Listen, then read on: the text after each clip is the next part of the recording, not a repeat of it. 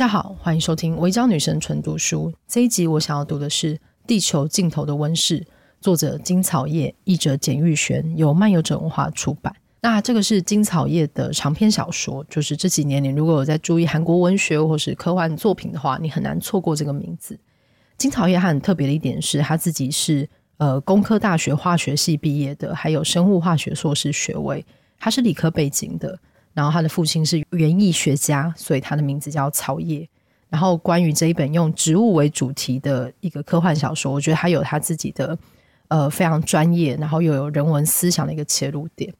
那在读这本的时候，会有一些令人觉得会重新思考的部分，就是地球尽头的温室嘛。你顾名思义就会想到，这也许是一个反乌托邦的，或是一个末世的故事。那我们熟悉的末世，其实你在想，呃，不管是各种。僵尸片，不管阴尸路、尸速列车也好，这种末世的一个环境，它最后成为的会是一个非常弱肉强食的一个世界。那这其实是一个非常一个雄性或是能量的男性切入点。那我觉得《地球尽头的温室》它其实提出了另外一种视角，它有点像是艾特伍在写《末世男女》，有一种新的视角切入了。我们该如何跟这个世界共处？我们该如何生存下去？然后我觉得它设定是非常有趣的。然后它里面有个设定，就是呃，这个地球被一种落尘，就是落下的尘埃所覆盖。然后这落尘是有毒的，所以我们人类只能住在一些有屋顶被覆盖的，像是庇护所的地方。但是还有一种特殊的人种，他们对这这些毒素是免疫的，他们被称为耐性种人，就是有耐性的有耐性耐性种人。然后这些耐性种人几乎都是女性，所以光是这个设定，其实就可以想象它的叙事主讲常常会有女性的切入点去切入，女性如何面对这件事情，女性如何存活。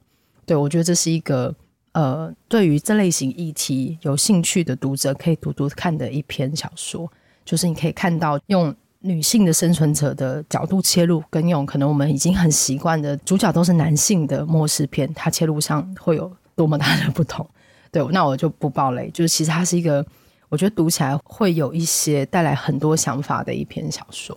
那我就读它的可能序章，然后跟它开头的一些篇幅。地球尽头的温室序幕。一辆旧车发出哐啷哐啷的声响，停在了泥土上坡路前。断裂的木阶梯、陈年失修的路标，还有残破不堪的栏杆。此处虽曾经是国立公园，如今却鸟无人迹。放眼望去，尽是散落的沙砾岩石。道路两旁种的是橡胶树，枝干的表面已彻底发黑，表皮仿佛被利爪划过，仅剩干掉后粘在上头的白色树液，让人看得触目惊心。至于栖息在底下的椰子树，扇形枝叶一如槁木死灰般垂挂着。要是我们有海豚号，就能到那里头一探究竟了。娜奥米无心的嘀咕了一句，却招来阿玛拉的一顿白眼。为了取得坐标，姐妹俩必须交出自己拥有的财产中最昂贵的悬浮车，才能来到此地。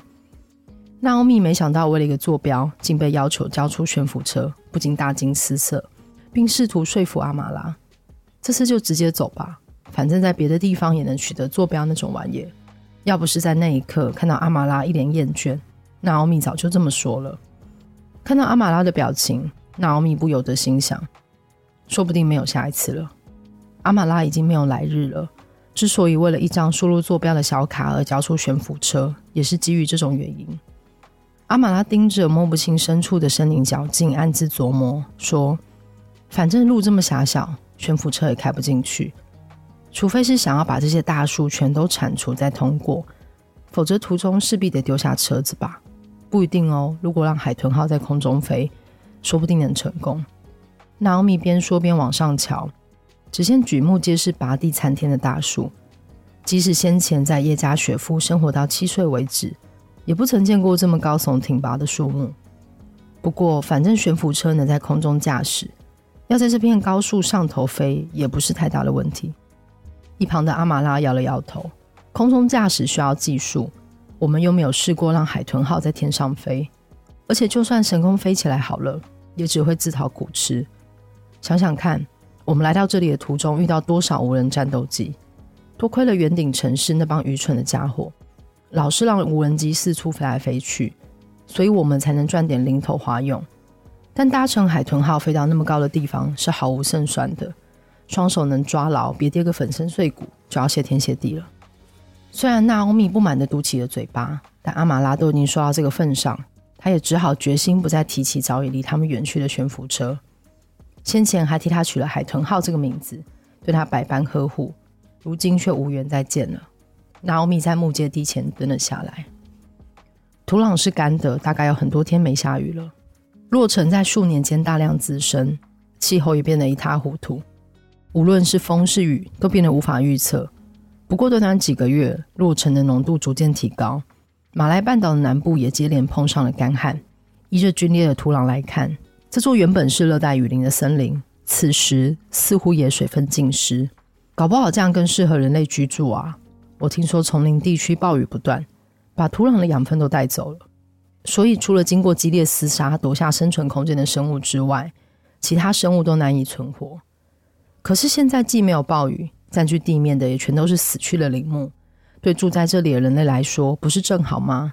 等于没什么能阻碍他们了。阿玛拉异常多话，状态要比平常更不稳定。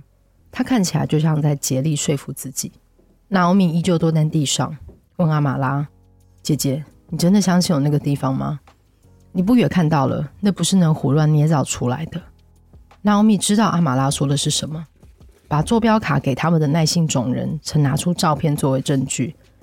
照片中可看见森林的中央一片灿亮，以及仿佛还活着的植物与人类。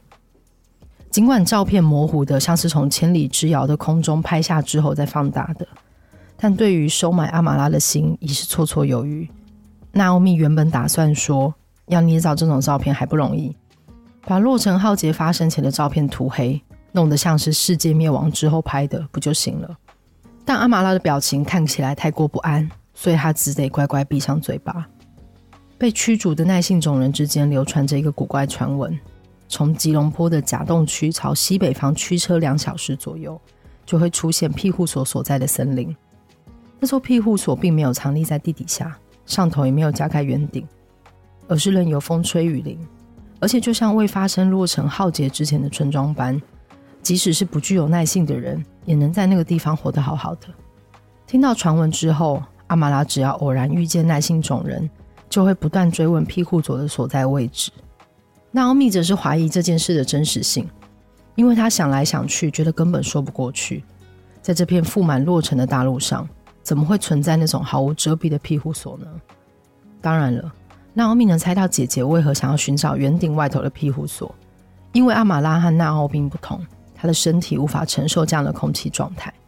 娜奥米站起身，拍了拍裤脚沾上的泥土，好，去里头瞧瞧吧。洛城清洗过的森林笼罩在一片死寂之中，不止不见任何野生动物，就连一只在地面爬行的小虫子也见不着。娜奥米的双脚深陷在厚厚的落叶堆之中，他全神贯注了留意脚下，避免从巨树身上窜出地面的树根绊倒。都走了快一个小时，却依然不见森林的尽头。越往深处走，密密麻麻的群树遮掩住天空，四周也越来越暗。等一下，阿玛拉伸手阻止娜奥米向前，停下了脚步。就在几步之遥，出现了一个庞大的黑影。娜奥米以为那是死人。吓得倒抽了一口气。阿玛拉说：“那是大猩猩，一只身躯如成人般大小的大猩猩已然死去，可能是受到洛城的影响，尸体停止腐败，形体依然完好如初。”娜奥米曾经在兰卡威的研究室看到研究人员将动物的尸体弃置在箱子里长达几个月，有些生物以奇怪的速度腐败，有些生物却仿佛成了在岁月中静止的标本。娜奥米才刚伸手探向大猩猩的尸体，阿玛拉便迅速拍开了他的手，别乱碰，谁晓得会染上什么病？但娜奥米再次伸手去触碰大猩猩，指尖轻轻触及的毛发很冰冷，皮肤也已僵硬。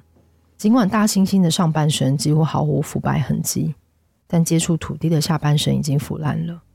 这会不会是因为泥土中有从洛尘的手中侥幸逃生的微生物或虫子？小心一点，耐性不能确保你百毒不侵。娜奥米耸了耸肩，然后拍了拍自己的手，接着再次退后一步观察尸体与地面。他发现了一个微妙之处，就是大猩猩的部分大腿被巴掌大的藤蔓叶片所覆盖，但植物却像是大猩猩死亡之后才长出来的。娜奥米喃喃自语：“会是活的吗？”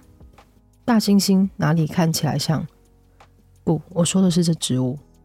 听到娜奥米的话后，阿玛拉露出了狐疑的表情。娜奥米又凑近了一些，好把植物看得更仔细。虽然有许多植物早已死于洛尘的毒手，可是却没有腐烂分解，所以很难用肉眼辨别是生是死。娜奥米从藤蔓上头摘下一片叶子，但触碰叶片的手指像被针扎到般刺痛。娜奥米突然察觉到不对劲。这里的土壤和入口不同，是潮湿的，空气中突然能感觉到一股湿气，是稍早前没有的。娜奥米惊慌失措地看向阿玛拉，没事吧？迷蒙的雾气开始蚕食这片森林。阿玛拉同样也察觉到了雾气的存在，不安地环顾四周，会是晨雾吗？但树木这么多，怎么会突然？听见阿玛拉喃喃自语，娜奥米也跟着不安起来。那根本不影响。风可以在上头吹，而洛城可以溜进任何角落。姐姐，如果觉得有什么不对，就立刻告诉我。娜奥米感觉不太到洛城的存在，阿玛拉却对洛城的浓度很敏感。木兰现身的红雾就是颇具代表性的讯号，就连兰卡威的研究人员也视其为一种指标。何以晨雾会突然出现？莫非这座森林真有什么吗？两人再度迈开步伐，却无法得知是否正朝着目的地前进。梅尔巴的耐性种人告诉他们的，就只有森林的入口而已。他们只说继续往森林里边，往深处去就对了。可是最早连那个地方是否真的存在都是个谜。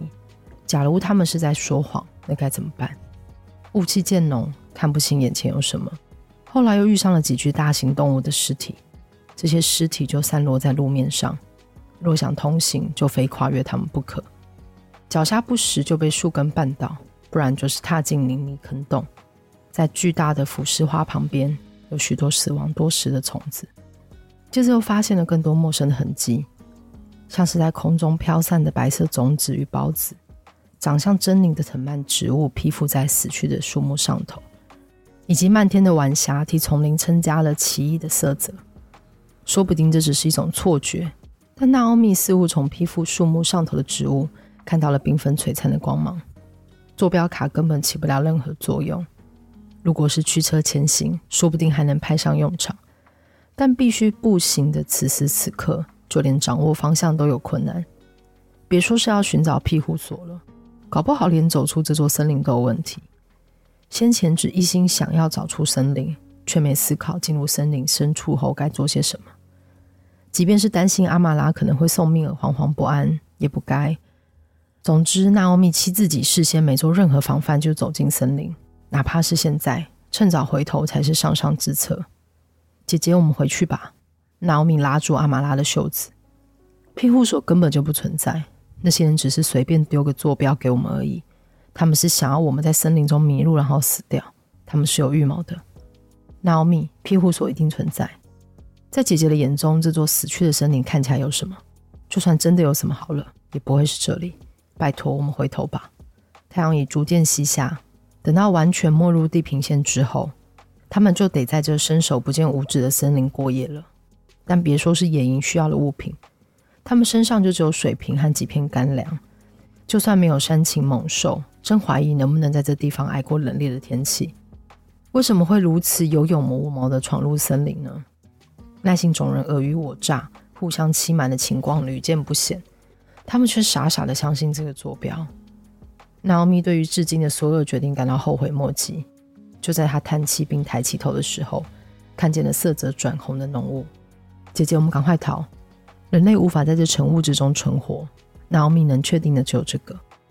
有人会立刻昏厥并停止呼吸，有人撑上约莫一小时或者一天左右的时间，但这并未改变晨雾等同死神化身的事实。娜奥米，如果不立刻离开森林，阿玛拉要娜奥米坐在岩石上，接着弯下腰来与他对视。阿玛拉一脸疲倦，双眼也充血发红。娜奥米忍不住担忧，生怕阿玛拉会立刻昏倒在地，吐血身亡。我已经无法回头了，你不也很清楚吗？就算逃到森林外头，晨雾随时都会找上门来。我没办法逃亡一辈子。娜奥米，你或许可以，但我不行。是真是假，就让我确认最后一次吧。说不定庇护所会在此处。这信念和微乎其微的可能性，让阿玛拉来到了此地。娜奥米也心知肚明，非耐性种人的姐姐之所以能活到现在，有两个原因，那就是娜奥米的帮助。以及对庇护所怀着近乎执着的希望，阿玛拉看着娜奥米的眼睛低喃：“对不起。”但娜奥米觉得很想哭，回避了阿玛拉的眼神。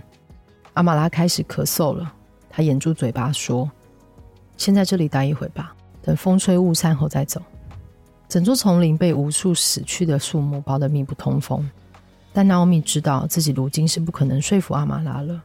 娜奥米打开橡胶制的防护伞，替阿玛拉撑着。同时盼着红雾能尽快退去，在一片黢黑之中，娜奥米睁开眼睛，赫然发现眼前的景象起了变化。夜晚的空气清静沁凉，皎洁月光映照在树木之间，雾气全数散去了。阿玛拉依然闭着双眼，将身子斜靠在岩石旁的树木上。娜奥米借着月光确认阿玛拉脸色，同时将她摇醒。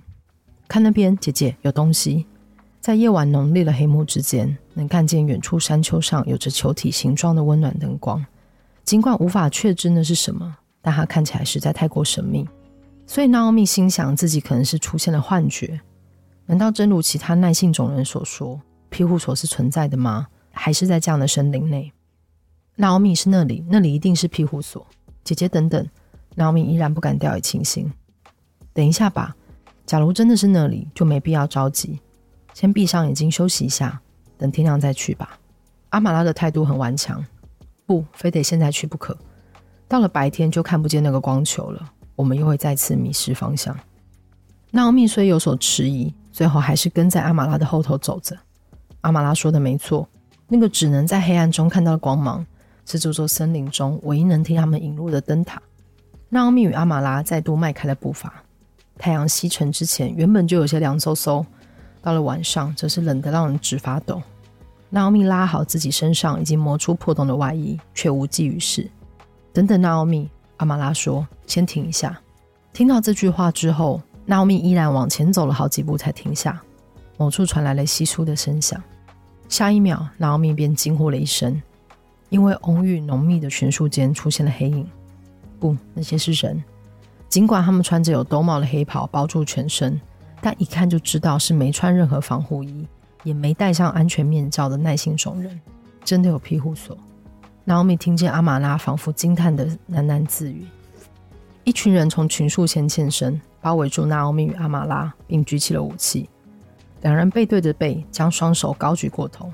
阿玛拉以急切的口吻说：“我们是耐性种人，和各位一样是耐性种人。我们是带着坐标找来的，是在梅尔巴遇见的人要我们来这里的。”我们什么都会，不管是要操作汽车或机器，或者干体力活也好，甚至是危险的事，只要愿意接纳我们。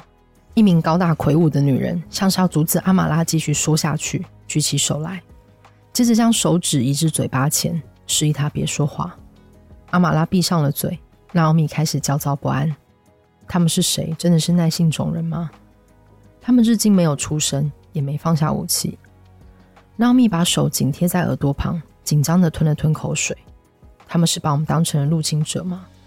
但我们根本没携带任何武器啊！下一秒，一股难以忍受的剧痛朝娜奥米的后颈袭来，她能感觉到脖子后方湿湿的，眼前则一片血红。娜奥米的双腿一软，膝盖触地，上半身也跟着倾斜。这时她才豁然醒悟：我们走入了陷阱，他们欺骗了我们。阿玛拉不行，阿玛拉！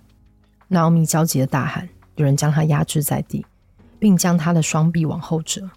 一条坚韧的布裹住了娜奥米的身体。快逃！”娜奥米边惨叫边扭动身体，却丝毫无法对抗压制自己身体的强硬腕力。阿玛拉在一旁声嘶力竭的哭泣。娜奥米眼前很快的化成一片黑，死亡的脚步正在慢慢逼近。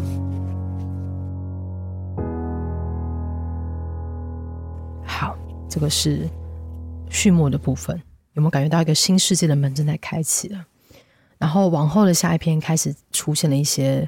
呃，洛城生态研究中心，然后他们开场吃了一些水果覆盆子，对，然后我觉得他们在设定，在说那个口味，还在说会不会是 就是做出来的水果的口味，就是因为只看到图片嘛，但不知道它的味道如何。然后我们还判断说，大概是不是二十一世纪的人口的口味不好，就是其实以前的水果很难吃，就是对于二十一世纪，也就是此刻的我们产生了许多质疑啊。然后我觉得他整个叙事的方式跟一个。女性的社群为主的故事到底会怎么走？就非常推荐大家的阅读。今天读的是《地球尽头的温室》，那违章女生纯读书，我们下次见，拜拜。